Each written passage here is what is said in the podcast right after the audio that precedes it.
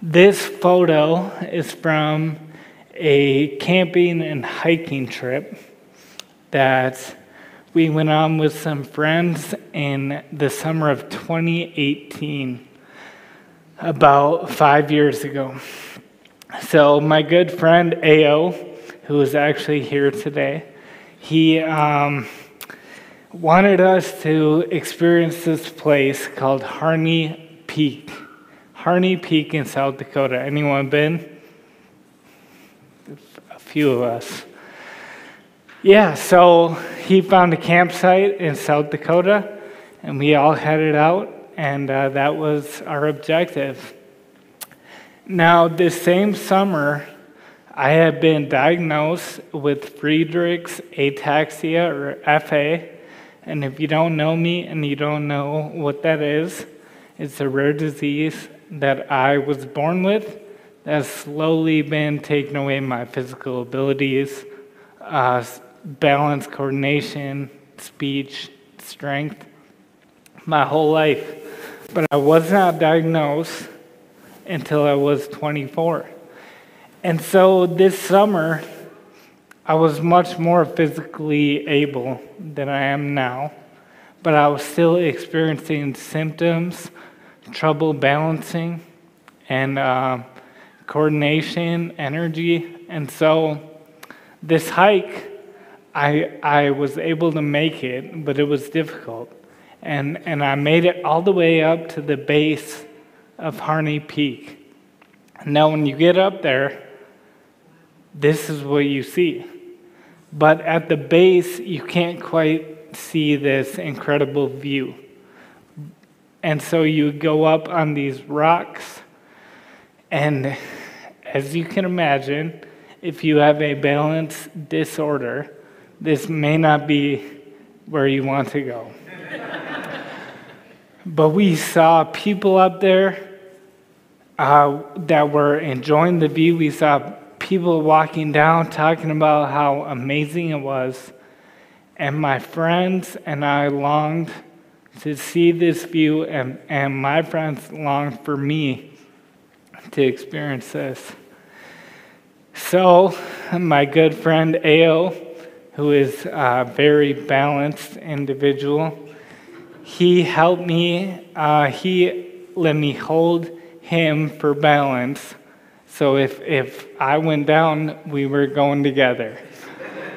he helped me uh, get up and experience this beautiful view. And this story reminds me of the friends in this story See, we all need a, a friend like Ao. And picture the scene. Maybe uh, a man got done fishing for the day, he went to the marketplace. And everyone was chattering, talking.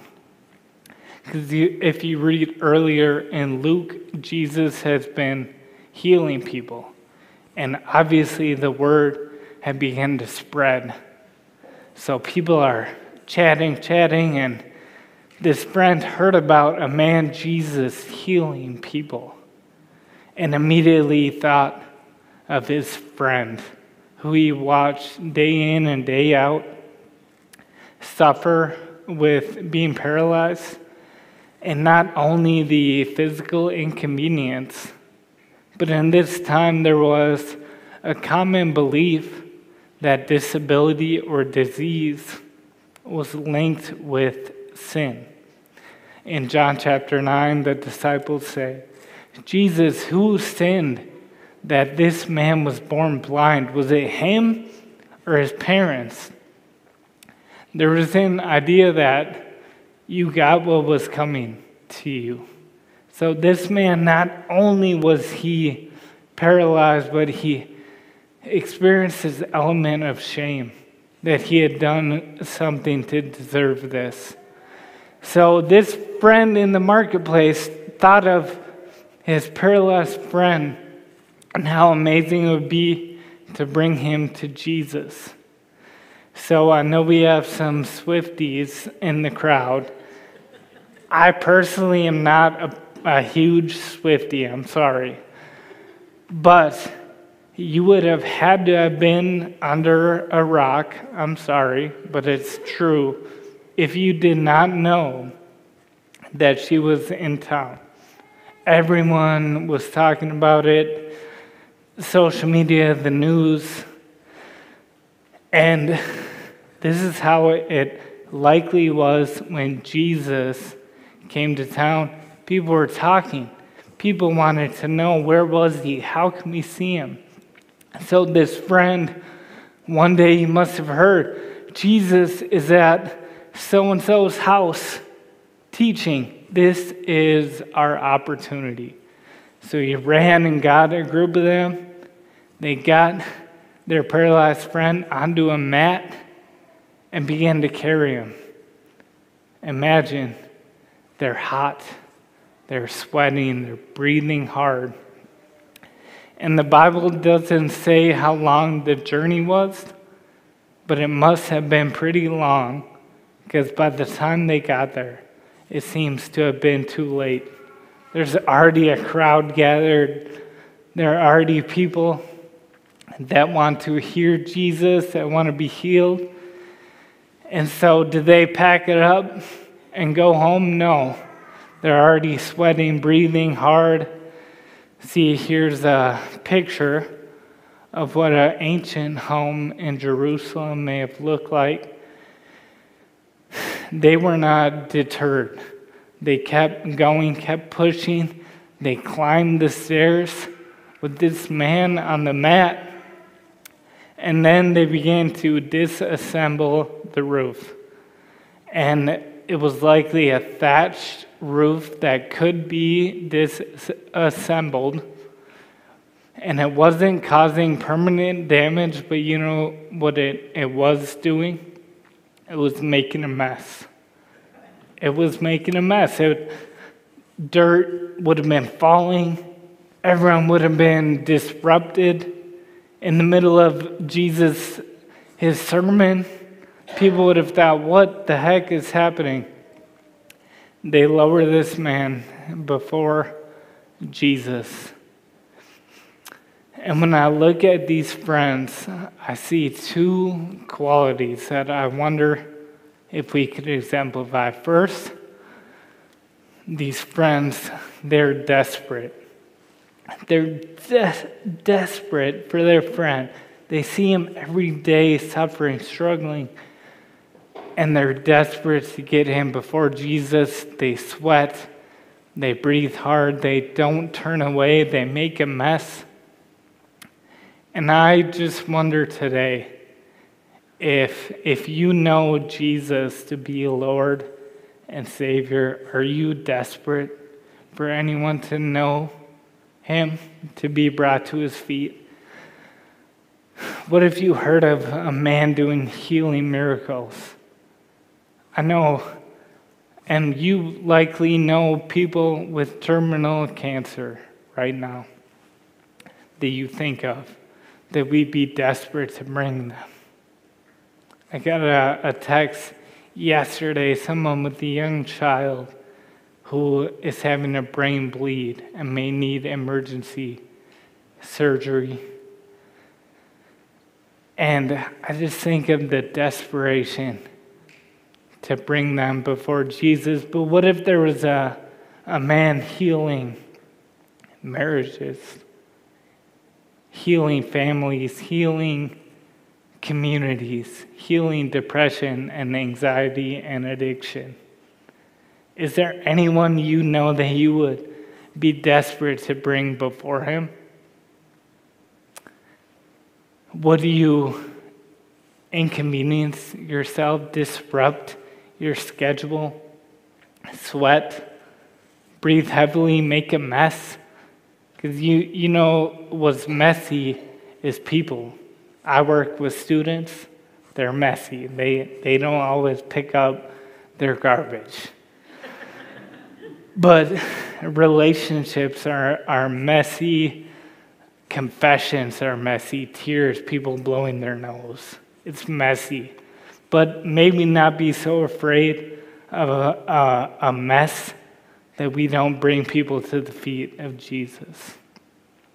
If you were here last week and you heard the baptism stories, bringing someone to the feet of Jesus, maybe providing childcare in a desperate situation, or making a meal. Would we be desperate to bring our, our neighbors, our friends, coworkers to the feet of Jesus? But they weren't only desperate to see the friends, they were expectant.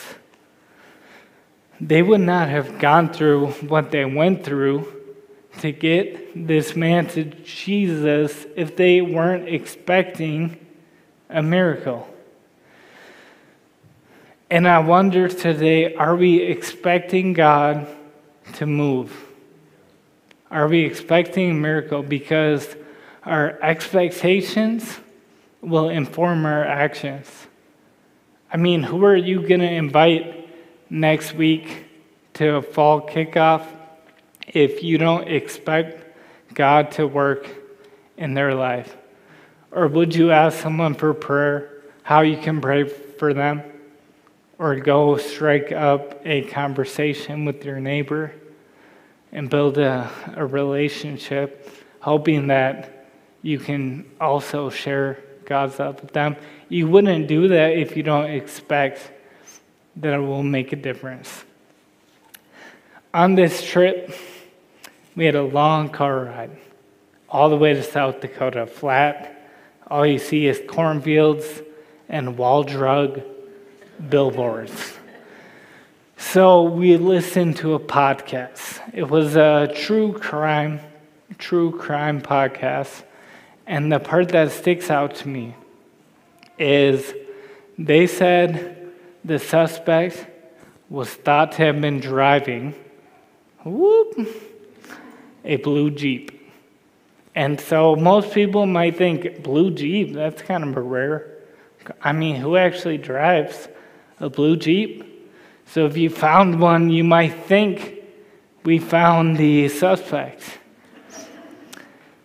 And it turns out they were overwhelmed by calls blue Jeep, blue Jeep, blue Jeep here, blue Jeep there, blue Jeep everywhere. It was like, where did all these blue Jeeps come from? but the, the funny thing is, we had this long car ride, and wouldn't you know it, all of a sudden, there's a blue Jeep, there's a blue Jeep. We, we ended up buying a blue Jeep after this, unrelated. but the reality is, it's not that blue Jeeps aren't out there, they are. But if you're not looking for them, if you're not expecting them, you may not notice them. And I would submit to you it's not that the kingdom of God is not breaking into our world. It's not that, that God is not on the move. And it's not that we don't have ample opportunities to join God on his mission for the world, but we may not be looking. We may not be noticing. Uh, we may be so busy with work, with activities, and entertainment that we forget to actually look. But I just want to ask you the people on the podcast said this was confirmation bias. There's this, uh, I'm not a psychological expert, but it's a notion that you tend to find what you're looking for. And I want to ask may we have confirmation bias for the kingdom of God? May we expect that God is, is working miracles and doing something, and may we join in the work. And I want to tell you, I spent one summer living in intentional Christian community, studying the Bible every day and then working in a humble position at Walmart every day. And every morning we prayed, God, would you open up a door, a window to share your love with someone today? And wouldn't you know it? Blue Jeep, blue Jeep, blue. Every day there were different chances, and there were so many testimonies that came out of this time because we were looking. We were looking. See, AO had told us about Harney Peak. We had Googled Harney Peak. We had seen people enjoying the view. We had an expectation that it would be beautiful. But no photo and no description can do it justice. Only going up there and experiencing it, seeing it for yourself. The view exceeded our expectations. And in the same way, Jesus exceeds expectations. Let's look at his response. They've gone through all this work to, to bring this man. And what does Jesus say? He says, Your sins are forgiven. Now it's important to understand who is present. The religious leaders had heard about a new rabbi who was teaching and healing. And he posed a major threat to their authority and their popularity. And they wanted to know who this man was. What is he teaching? They were hoping maybe we can catch him slipping. And they said, Who is this fellow forgiving sins, blaspheming? Only God can forgive sins. And you know, they're right. They're right. If he were not one with God, he certainly would be blaspheming. And that's one part of the crowd. The other part is the friends, the paralyzed man, and all the other various people coming trying to be healed. And and can you imagine? I just picture the air kind of being sucked out of the room like what? Jesus, we, we came to be healed, not to have our sins forgiven. I mean, this man was paralyzed, shamed. He wanted that to be resolved. But, but your sins forgiven? Come on, Jesus, read the room. So, there are two things I see in this miracle, and one is Jesus' divine authority. When I used to coach football at Roosevelt High School, the teens, they had a saying, they would say, merch it, merch it. it's a funny thing, and what it means is prove it or put, put some merchandise on it. So one, one guy would say something, and then the others would say, merge it. And then they say, I'm my mama, I'm my, gran- I'm my granny. It was like, no, I really am telling the truth, and I'm, I'm putting it on something to prove it. And here, the religious leaders are saying, Jesus, you're claiming that you can forgive sins. Why don't you merge it? And Jesus says, Watch. And heals the man, and he shows he is who he said he is. And if you're here today and you are doubting Christianity or you're not yet a believer and a follower of Jesus, I just want to mention the three L's theory. It's not my own, but it's that Jesus is one of three L's. He is a liar, he is a lunatic, or he is Lord. Either he's lying about his equality with God, his ability to forgive, he's or he's absolutely delusional, totally crazy, or he is who he says he is. And I would invite you to read the scripture and study history and determine which of the three L's is most likely, most evidence based. I just, especially if you're skeptical, I just challenge you to do, do that and then see what you think after that. This miracle was one of many examples of Jesus showing he is Lord.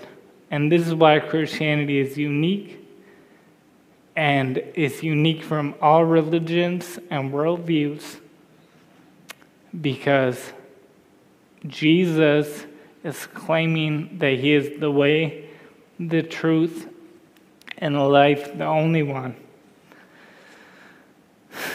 Jesus' miracle also shows his holistic compassion.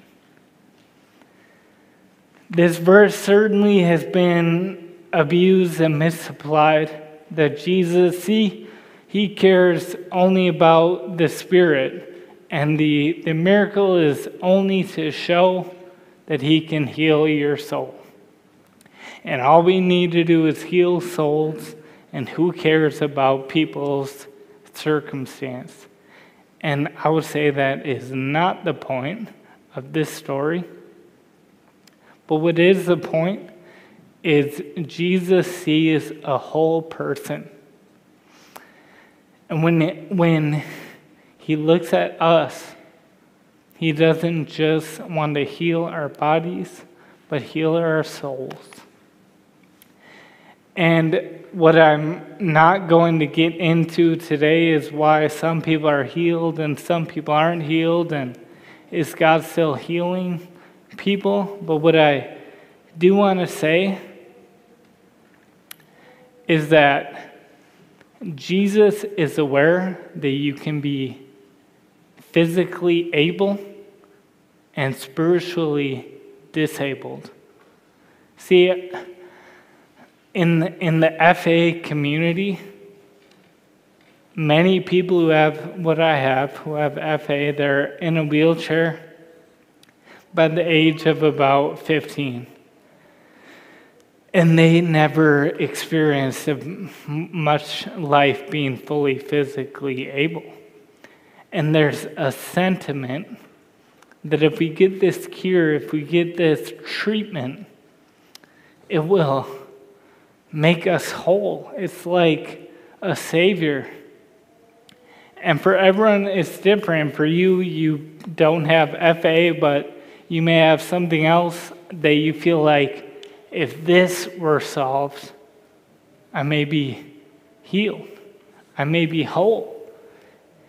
And I lived, I lived being physically able and spiritually disabled. And not only physically able, but very physically able. You know, I hold my elementary school pull up record, I think. Uh, I hit home runs, I scored touchdowns. I did all the stuff that was supposed to fulfill me and make me feel whole, and it always came up empty. And then when I became a Christian, when I was a young believer about 10 years 10 years ago, I would say, now that I know Jesus, I could lose everything I have, and I would still have everything I need. And the, the ironic part, I didn't know that that would happen literally in my physical body. And here I am 10 years later and I've lost a lot. But I still say the same thing. And in 10 years, if I've lost more and more and there, there is no treatment that is effective, I will still be saying the same thing. See, physical disability and spiritual wholeness is better than, than physical ability and spiritual emptiness. And see, Jesus is so good, exceeding our expectations because he wants both for us.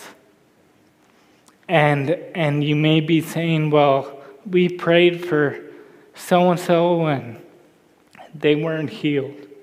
And if anyone understands that, I do.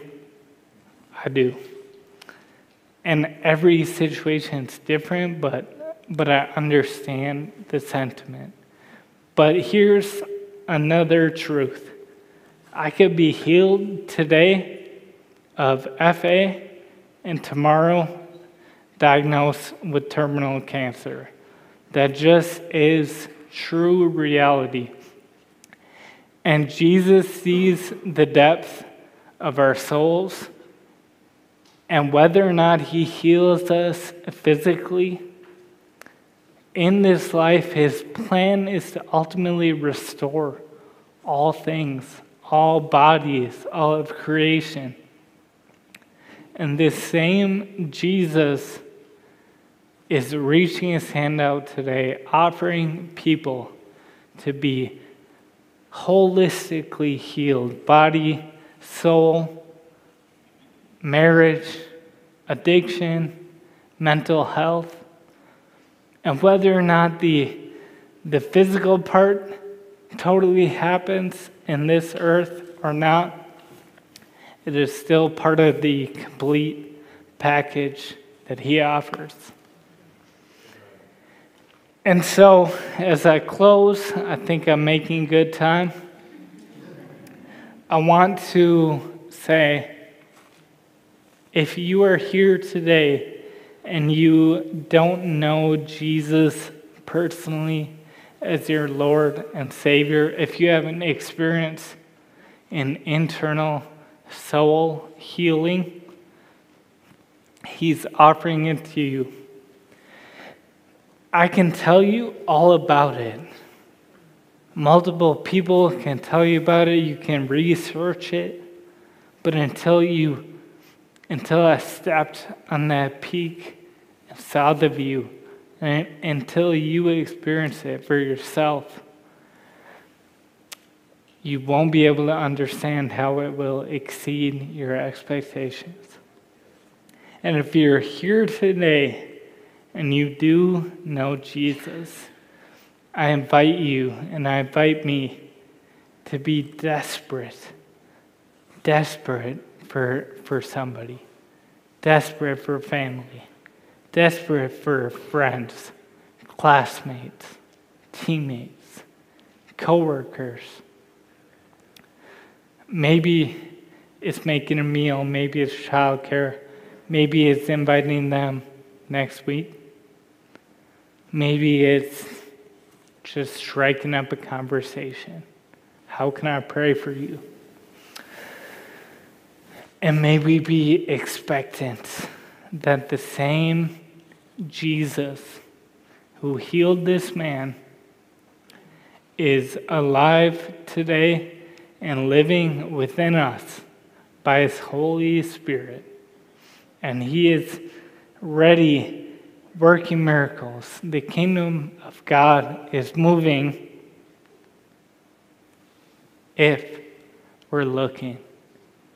And as you go this week, I can almost guarantee you, if I were a betting man, I would bet that you will see a blue Jeep this week. I'll bet you. Come back to me next week and tell me if I'm right. And as you see that, may you also see the kingdom of God moving. And your opportunity to be a part of it because it's everywhere. It's all over. We just have to look. We just need to expect. Let's pray.